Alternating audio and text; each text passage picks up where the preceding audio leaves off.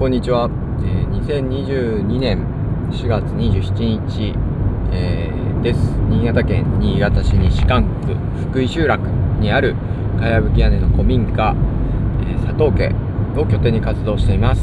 地域編集者ライターの唐沢がお送りする種まきラジオです、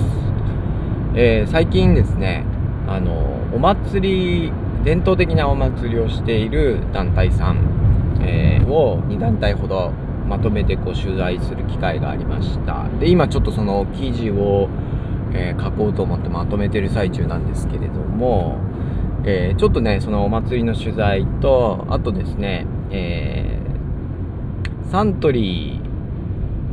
ーの地域文化あれ？なんでしょうちょっと忘れちゃいました。財団がありまして地域文化とかを、ね、支援する財団サントリーえー、地域文化財団とかだったと思うんですけれども、そちらの財団が、えー、出している、えー、研究というか報告書の中にですね、続けるヒントっていうのが、えありましてですね、まあ、そちらも読んだりしてですね、ちょっとおま、まあ、あのお祭りを取材したっていうのもですね、まあ、実はこう長く続いているもの、続けているもの、続いてきたものっていうのは、こうどういう要因があって続いてきたのか。最近はですね、あの私は長岡市の長岡市民共同センターというところでですね、地域づくりとか街づくり、えソーシャルセクターの支援活動っていうのもしているんですね。で、まあその中で、えー、組織、ある団体、あるいはですね、活動というものが長く存続させていくためにはどうすればいいのかっていうのは結構こう課題になってます。で本当に特にですね最近なのかまあわかんないですけれどもとにかくいろんな活動っていうのはですねもうここ10年20年でたくさん地域の中では生まれてきていました。まあだけどその一方でやっぱりその中でこうなかなかね残っていくもの続けていけるものっていうものが、まあ、少ないというかですね限られまあ限られてる。どうすれば長く続くものができるのかっていうのはえ、課題になってました。でそれは地域づくりとか街づくり例えばその地域おこしのねイベントだったりとかもそうだし、えー、町おこしでなんかね立ち上げた、まあ、イベントやイベントあるいはなんかね拠点とかですね、えーと、地域の、ね、交流のサロンとかですね。そういったものもあの立ち上がり地っていうのは結構補助金が出たりとかですねメディアにも注目されてですねあのやってるんですけれどもこう何年かしていくうちに例えば補助金がなくなった段階でちょっと続けていくのが難しくなったりとか、えー、続けていくうちにあの採算が合わなくなったとかですね、えー、いう形でなくなっていくものっていうのがなんかこう結構あるんだなっていうのを、えー、私もその地域支援ソーシャルセクターで10年ぐらいですね、今働いてるんですけど、あの、関わってるんですけども、そういうの見てても、なんか思うな、思うところであります。また、あのー、地域だけじゃなくてね、政治活動的な部分でもですね、あのー、震災、東日本大震災、2011年以降ですね、いろんなこう政治的なムーブメントっていうのは立ち上がって、社会運動とかですね、えー、政治運動みたいなものが立ち上がってるんですけれども、なんかあっという間に消えてしまう。本当に、えー、泡のように、まあ、まさにバブルですかね、のようにこう膨らんで、一時はすごく注目を集めるんだけども、えー、喉も、あ、なんか、あっという間にその組織っていうのがあったのかなかったのか、その活動っていうのがあったのかなかったのか分からなくなってしまうと。で、そうなってくると、た何かですね、世の中ただ煽るだけ煽って、広告や PR 的な部分で煽るだけ煽って結局何も残ってないんじゃないのっていうのがなんか感じる部分であります。まあ、その中でですね、そういう問題意識の中で、ちょっとお祭りとかですね、長く続いてきたものっていうのにどういうあの秘訣があるんだろうかっていうのを、えー、取材してきて、今まとめようとして頑張っているところなんですね。で、すごいね、いろいろやっぱり印象的な部分が、えー、ありました。やっぱりこう伝統的なお祭りというかですね、長くその両方とも、まあ、2団体取材して両方とも江戸時代、えー、後期から始まってるようなですね長い歴史を持つお祭りなのでやっぱりもう地域の中である程度当たり前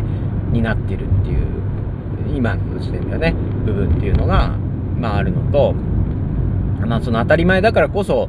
結構ですねお祭りのための、えー、お金協賛金とか寄付金っていうのをもう各世帯がこう出すっていうのに、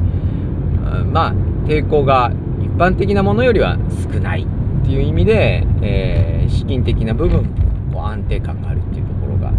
えー、両団体ともあるんですけれどもで、えー、と何個かね面白いキーワードが、えー、ありまして、まあ、一つがやっぱり楽しみ。やっている人たちの楽しみっていうところ。でもう一つ目がそうだな一線一線を超えるとっていう。一線を超えるとっていうキーワードかな。えっ、とそれとまあ最後なんとなく思っ私が感じたのが観光観光家に対する何て言うんですかね。懸念じゃないですけれどもこう観光家に関する問題点みたいなのがなんとなくこう3つほど気になったなという感じです。で、えー、一つ楽しむというところ最初の楽しむっていうところなんですけれどもやっぱりこうなんで続けてるんですかって言った時にやってる人たちが楽しいからだっていうのがこう共通する、えー、お話でしたね。えー、やっぱり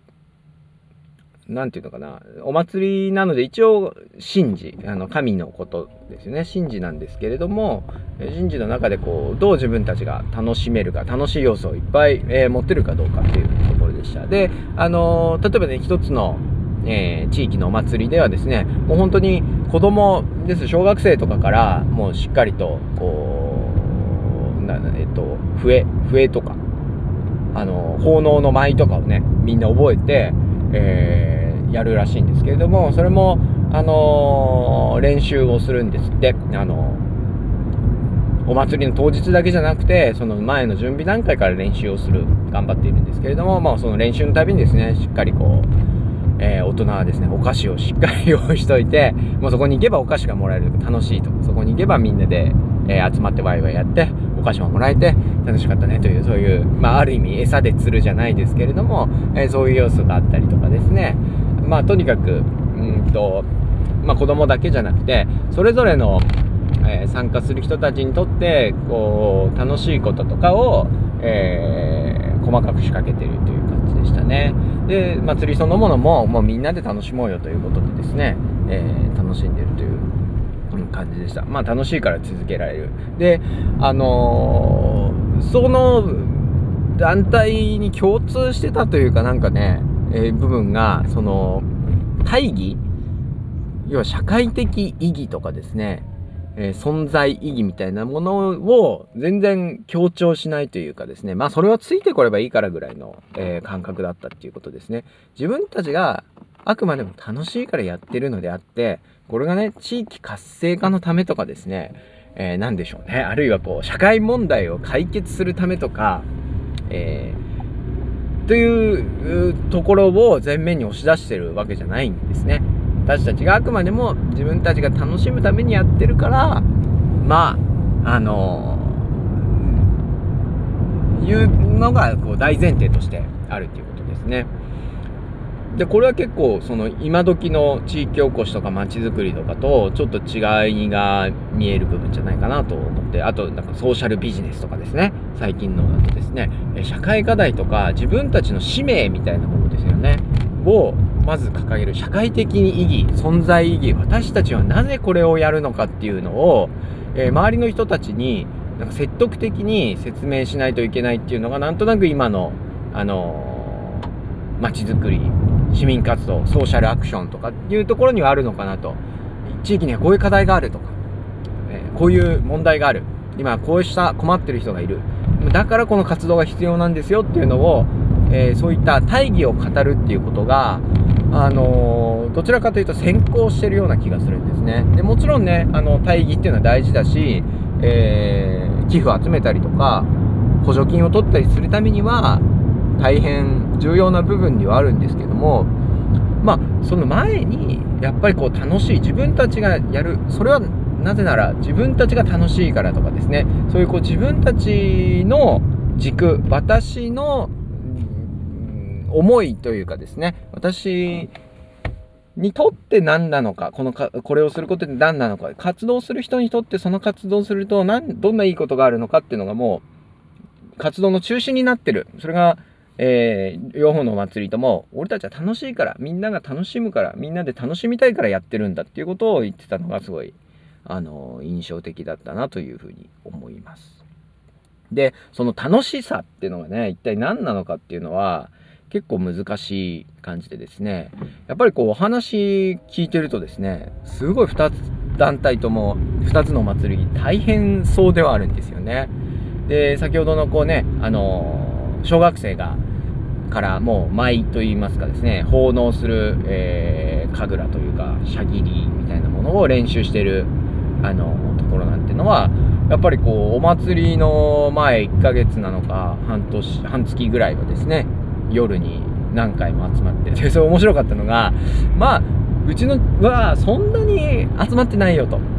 そんなに集まってないんだよと。あの全体練習っていうのが、まあ、10日あるかないかだよっていう 話をされててですね。いや、普通に考えて10日もお祭りのために練習で集まるの大変とか言って私は思ったんですけれども、まあ、地元のね、人たちというか、長くやってる年配の方からしたらそんなのは当たり前というか、むしろ昔より少なくなったぐらいだよっていうようなことを、まあ言ってたんですけれども、まあまあ実際若い人たちにとっては結構大変だろうなというような、まあ印象を受けましたけれども、まあそういうね、本当に10日はもう全体練、10日は全体練習ってことはね、個別練習はもっとあるんだなっていう感じなんですけれども、まあそういうのがあるとか。えー、あとですね、あのー、もう一つのお祭りなんかは、まあ、えー、っとですね、うんまあまあ、たこ揚げをするお祭りなんですけれども、そこはですね、もうそのた、あの、揚げるタコを作るのに2ヶ月ぐらいですね、毎週。で、このね、6月頭にお祭りがあるんですけれども、えー、4月、5月はもうほとんど、えー、タコを塗っていると。タコ作ってるんですって。で、もう場合によってはゴールデンウィークもないぐらいだと。ゴールデンウィークは遊びに行けなくてタコ作ってるというね、ことを言ってました。いや、めっちゃ大変だなと。で、やっぱりあのー、お話聞かせていただいた人たちもね、こんなの、こう、やっぱりね、上の世代がやってたから、なんかね、巻き込まれてやっちゃってるけど、やっぱり特に若い頃とかね、本当に他にもいろんな楽しいことがある中で、これを、まあ、ある意味ちょっと巻き込まれてちゃってやってるっていうことが、まあ、すごい大変な時期というかね、本当になんでこんなことやって大変な思いしてるんだろうっていうのが、時期があったとは、えー、言ってましたね。だけど、その大変なものを、なんか、味わってるうちに、すごい、なんか一線、その両団体とも言ってたのが一線を超えると、なんかそれがすごい楽しいものとか、意義深いものとか、大切なものになってくるっていうことを、えー、言ってましたね。でこれは結構ね、深い、深いなというか、まあ、あのー、人間にとってはね、諸刃の剣でもあるとは思うんですけれども、うん、やっぱりね、ある程度、苦労を乗り越えた先にこそ、何て言うんですかね、快楽だったりとか、あの、楽しさっていうのがあるよな、あの、楽しさというかね、味わい深さっていうのがあるよなと、えー、思いました。苦の苦しいこととかね大変なことを乗り越えた先にこそいいものがある。味わい深いものがある。でこれをまあね、まあ、人間がマゾヒスティックな部分があるって言ってしまえばそうだしあの環境にね順応するからある特定の環境の中で、えー、いるともう普通に快楽を得るようになるっていうのはまあその通りだと思うしそれが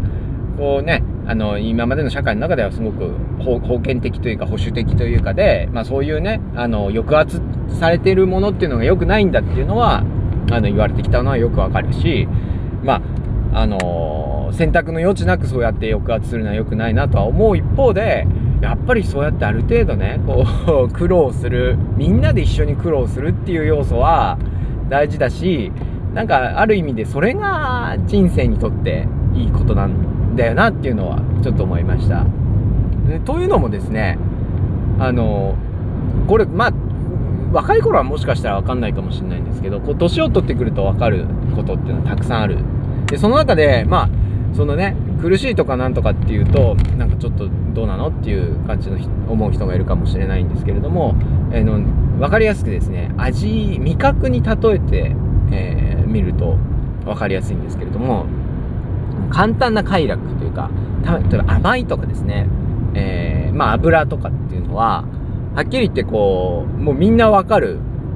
快楽なわけですね。味味覚で言うとですね。だから子供の頃ってお菓子が好きだし甘いものを食べるともうそれが最高っていう感じでもうとにかく甘いものを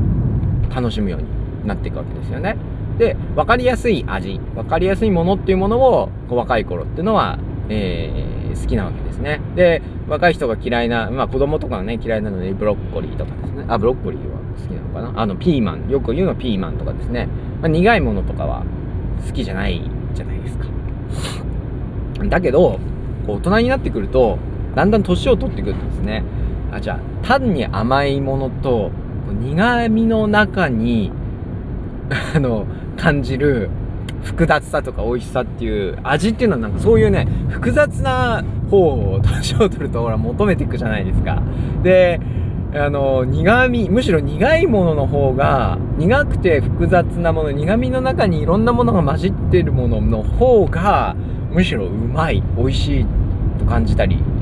しますよね。だかほらカニ味噌とかもそうだし。私ワインとか大人になってから飲むようになって最初の頃はよく分かんなかったんですけどワインとかもねあのなんかこう複雑な感じがいいわけじゃないですか。苦いけど。でまあコーヒーとかもそうだと思うんですけれどもえそのやっぱり苦いもの辛いものなんか美味しく一見美味しくない辛いものの中にこそ楽しみとかですね。深い深みがあるというかなんか見出すものがあるでこれはもう本当にあの人間関係もそうだしあの地域活動とかですね。まあ人生もそうなんだろうなと。むしろなんか年取ってくるというかある一線を越えるとですね人間っていうのはそういう辛いものとかですね苦いもの大変なものの中にこそこう人生の楽しさとか味わいとかですね、まあ、幸せとかを感じるだろうなっていうのはなんかなんか祭りを聞いてて私祭りの話を聞いててこうしみじみと思ったところです。というのも今って結構もう何て言うんですかねいい意味でもこう自由にみんな動き回れるじゃないですか。もうここの会社が合わないと思ったら辞めてすぐ次のとこに行けばいいしあの仲のいい友達がいなければもう別のとこに行けばいいし最悪別に自分だけ自分一人でね人間関係煩わしければ自分一人で友達なくても生きていけるっていうのが今の社会だと思うんですけれどもでそういうふうに選択自由にだからもう合わないとあのあこの人と合わないなと思ったらもうスパッと切っちゃうとかですね。えー、っとそういうことが今ねができる社会だと思うんですよね。ある意味で。でもそれは何て言うのかな。確かに便利ではあるんですけれどもでもそれって本当に気持ちの良さというかですねあのだけを選択できる社会、ね、あの味覚で言えばね甘いものとかですね油っぽいもの油っぽいものとか人間がもう最初から美味しいと感じるものだけをですねあの人間関係とか人生でもなんか選んでやってるような感じになっちゃってるんじゃないかなと。でそうじゃなくてもっと深みを味わうためにはなんか腰を据えてというかですねあのある程度ちょっと閉鎖とは言わないけれどもある程度なんか閉じたコミュニティとか、まあ、ある特定のコミュニティの中にやっぱり居続けて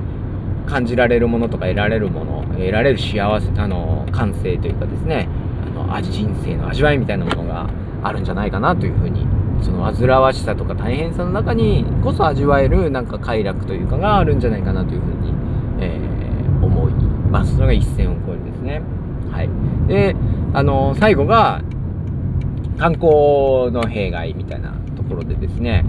でこれはあのサントリーサントリー文地域文化財団のその続けるヒントみたいな、えー、レポートにですね、えー、緊急の報告書みたいな、えー、レポートに書いてあってな繰り返し書いてあってすごい印象的だったんですけれどもあの観光客お祭り今ね、お祭りの多く、いろんな人がイメージするお祭りの多くがですね、観光客に見せるものというかですね、観光客が見に来るもの、えー、だと思うんですよね。うん、多分。あの、お祭りに行くっていうと、どっちかっていうと、観光しに行く、お祭りやってる様子を見に行くっていう感じだと思うんですよね。花火大会見に行くとかですね、えー、いう感じだと思うんですけれども、えー、まあ、そういった観光化する地域文化とかですねを観光化することによって、まあ、結構大変なことが大変というかもともとの目的からずれてきたものがいっぱいあるよっていうようなことを、まあ、簡単に言うと書いていてですね、えー、例えばもう本当に観光客受け入れると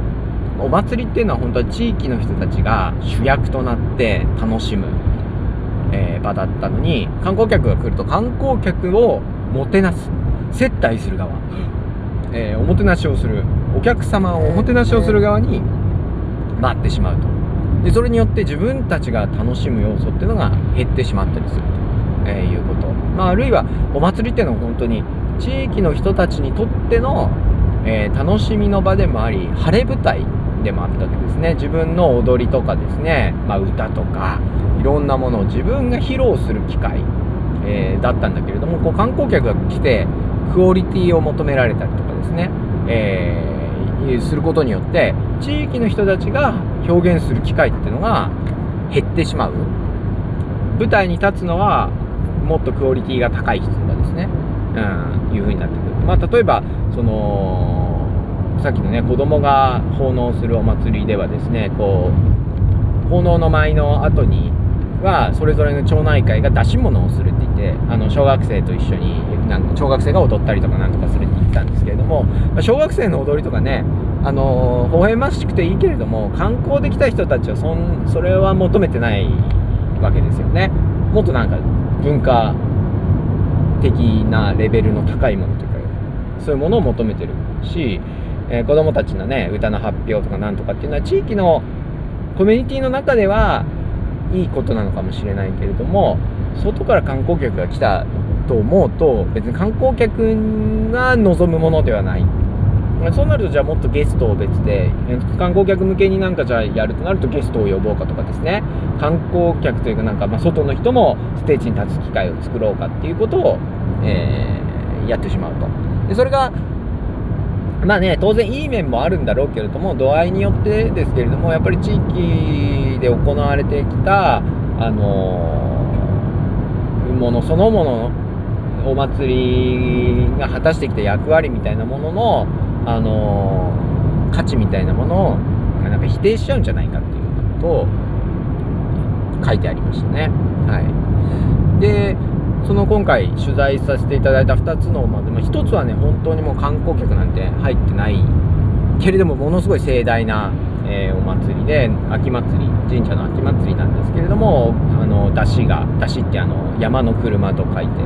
えー、出汁ですね。あのがこう出たり、えー、踊りがあったりとかですね。あの花火が上がったり。で花火っていうのも基本的にそのすごい大きな花火大会とかではなくて村の人たちっていう地域の人たちがあの出産祝いとかですねあの米寿だなんだとか成人のお祝いとかで村の人たちが、まあ、ある意味自分たちのコミュニティに対して自分たちのあのことを伝える報告の意味も込めてだしそのおめでたい時にみんなと一緒に祝ってもらおうというような、えー、意味であげる花火ですよね。観光客に見せる花火じゃないんだと、うん、いうことですよね。まあそういうのをやってるっていうので。でもう一つのそのたこ揚げの方もですねやっぱりこう自分たちがそのタコ合戦っていうのをやるんですけれどもその合戦が楽しいからやってる。でそれまあもちろん観光客に見てもらってもいいけど、まあ、観光客がいなくても自分たちはやると。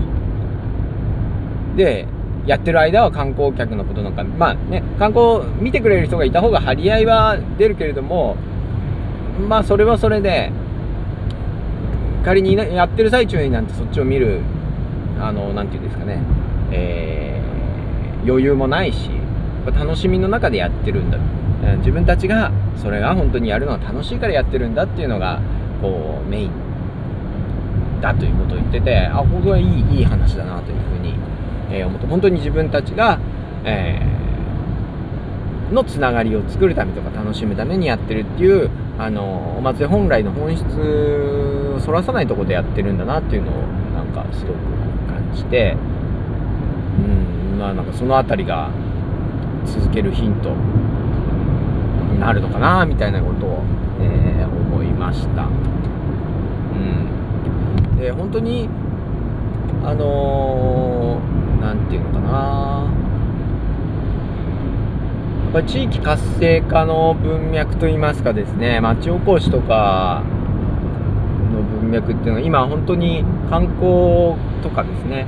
なんかほとんど、ん、結構多く多くが外の人に向けて考えられてたりとかあるいは大義のため社会のためとかっていうことに、え向けて考えられていてですね。なかなかそれだけだと続かないんだろうなっていうのをすごく思っていますね。でそれこそ日常むしろ日常の延といかに、うん、日常の方が大事なんじゃないかなっていう、うん、気がしています。でえー、っとですね私の友人で、えー、井上由紀さんという方がいて彼女は、えー、新潟稲カレッジという活動活動団体え組織に所属してます。で、新潟稲カレッジっていうのはですね、えー、まあ、主に大学生とかですね、学生さんが、えー、っと、地域に、えー、留学、留学、地域留学みたいな、えして、地域に入って、まあ、あの、カレッジじゃない、あの、田舎の暮らしの中からいろんなことをこう学ぼうという、えプロジェクトですね。あの、新潟県内が基本的に受け入れ場所としてやってるんですけど、まあ、参加する学生っていうのは、えー、県内だけではなくて県外からも、えー、来ています。でそこの、あのー、井上由紀さんがですね昨年度の、え事業予算を使ってあの小冊子を作ってまして心と、え体の旅をする若者たちが地域農村と関わり若者たちが地域農村と関わりとの関わりで得られるものとその機械作りっていう、えー、小冊子を作ってましてですねこれすごい、あのー、面白かったなという、えー、でした。でその中でもね、あのー、まあ誰かあるか別の、まあ、ゆきさんが言ってるではなくてゆきさんが引用してるものでちょっとその引用元の方がどなただったかっていうのは今パッと出てこないんですけれどもえー、っと地域づくりの中ではですねアプローチがまあ2つあ2つあるんじゃないかっていうで、えー、まあ、1つは目指すアプローチと、えー、でもう1つが過ごすアプローチっていうことですで目指すっていうのはまあおそらくまあ今の話してきた中で言うと大義の部分だと思うんですけれども何かねするために何かのためのアプローチというか何かを成し遂げるためのアプローチですね、えー、何か目標があってそれを目指して何かするためのもの社会問題解決しようとかですね観光客を増やそうとかそういう、目的がはっきりした、ものに対してのアプローチなのかなという、ところです。でもう一つが過ごすアプローチ。これは本当に、えーと、田舎の暮らしの中にどっぷり入ってみて、え過ごしてみる。本当に、えまあある種目的なくその場にいるえー、日常を、まあ、体験するっていうことだと思うんですけれども、まあ、過ごすアプローチが、え、あると。で、えー、その小冊子の中では、えー、その過ごすアプローチっていうのが大事なんじゃないかと。みんな目指すアプローチばっかりやってるんじゃないかみたいなのが多分、えー、趣旨だと思うんですね。でその過ごすアプローチ過ごす過ごすの部分っていうのは確かにすごい大事だなというふうに思って、え、過ごすっていうのは本当に日常なんですよね。で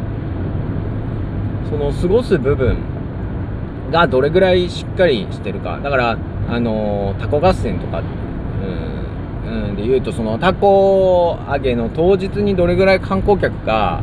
押し寄せてくるかっていうよりも一緒にタコを作ってくれるその2ヶ月間かけてタコをずっと作ってるは何枚も作るんですけれども大きなタコそのやっぱりその作る作業ていうのがどちらかというと過ごしている人たちが地域で過ごしている人たちが、ま、関わってるわけでその過ごす人たち一緒に過ごしている人たちがどれぐらいいるのかたくさんいるのかっていうのはいる方が地域にとってあるいは暮らしにとっても活動してる人たちにとっても大事でこの過ごす人たちのボリュームというか過ごすアプローチに関わってる人たちの数の多さみたいなものがその活動が続くかどうかの、まあ、一つの何て言うんですかねポイントになってくるんじゃないかなと思います。結局その日常的にその地域を支える部分それの幹がですねやっぱり太くなければ、えー、打ち上げ花火的にやるお祭り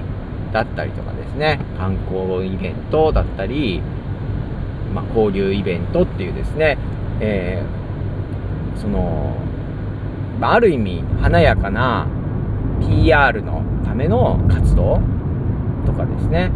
えー、社会的にも果たすべき役割をしっかりとしてますよっていう、うん、大義のための活動っていうのもそのミキが過ごす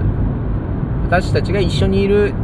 ことっていうこの過ごすの部分の幹がですね、まあ、太くないとなんか続かないのかなっていうような、えー、ことをなんとなく、えー、今回感じています。でこのこれをですね、えー、1000文字ぐらいのレポートにまとめないといけないのですが果たしてまとまることやらというので明日明日が締め切りなんですけれどもまあ正直まだ1文字も書いてません、まあ、でもこうやって喋ったので考えがまとまったんじゃないかなどうかな。いや難しいですね。インタビュー記事なので。はい。分かりませんが。まあそんなねあのー、ことを考えてました。でまあえっ、ー、と30分以上喋ってますけれどもまあ、せっかくなんで、まあ、やっぱこう文章を書くときっていうのは、そうやって話を聞いた話をまとめるだけじゃなくてですね、他の本と絡めたりとかですね、え他の社会的な問題と絡めてですね、その、その人たちの活動の意味、意義をある社会的な文脈とかですね、に、えー、紐づけて取り出す。っていうのが大事、な作業。これこれぞ編集という感じなんですよね。だからあのー、観光家の問題みたいなのっていうのは、まあ、実は別にそのインタビューの中で出てきたことではなくて、えー、他の本に書いてあったことですしその過ごすとか、えー、祭り当日とかじゃなくてその日常の部分のなんちゃらが大事なんじゃないかっていうものについてもそれも別の本で言ってたことと関係してるんじゃないかなということで私がある意味意図的に結びつけて、えー、意義を見出してるものになります。でこれ自体が前も前にね地域編集とは何かっていう確かタイトルかなんかで、えー、撮ったあの放送の、えー、ところにも書いてあの言った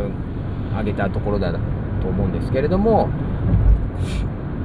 まあ、こう言ってですね、あの異なる点と点と点を、えー、何個か結ぶことで、こう星座のようにですね、意味を見出す、えー、社会の中のあの問題とあの問題とあの問題をつなげてみること、えー、っとこの団体とこの団体のやり方の共通するとこ、えー、あるいはそうじゃない団体との、え差異みたいなものがどこにあるのかみたいなものを照らし合わせて考えていくことで何か一つのストーリーを、え作る、えー、っと作ること、えあるいは作ってしまうストーリーに仕立ててしまうという、まあ、ある種こちらの定規で、え物事を見る見てしまうというですねある種暴力的な視点でもあるんですけれどもそういったものがこの地域編集とか編集ですね編集の力というところで、えー、あると思います。まあそんなことをねあのライターとかですね編集者考えながら原稿を作ってるんですよっていうようなことを、えー、分かってもらえたらなと思います。原稿が仕上がったらですねまあ何か多分 Twitter とか Facebook とかにシェアすると思いますので、えー、お楽しみにしてください。なんとかまとめたいと思います。では今日は聞いてくれて、今日も長々と聞いてくれてありがとうございました。また、えー、今度聞いてください。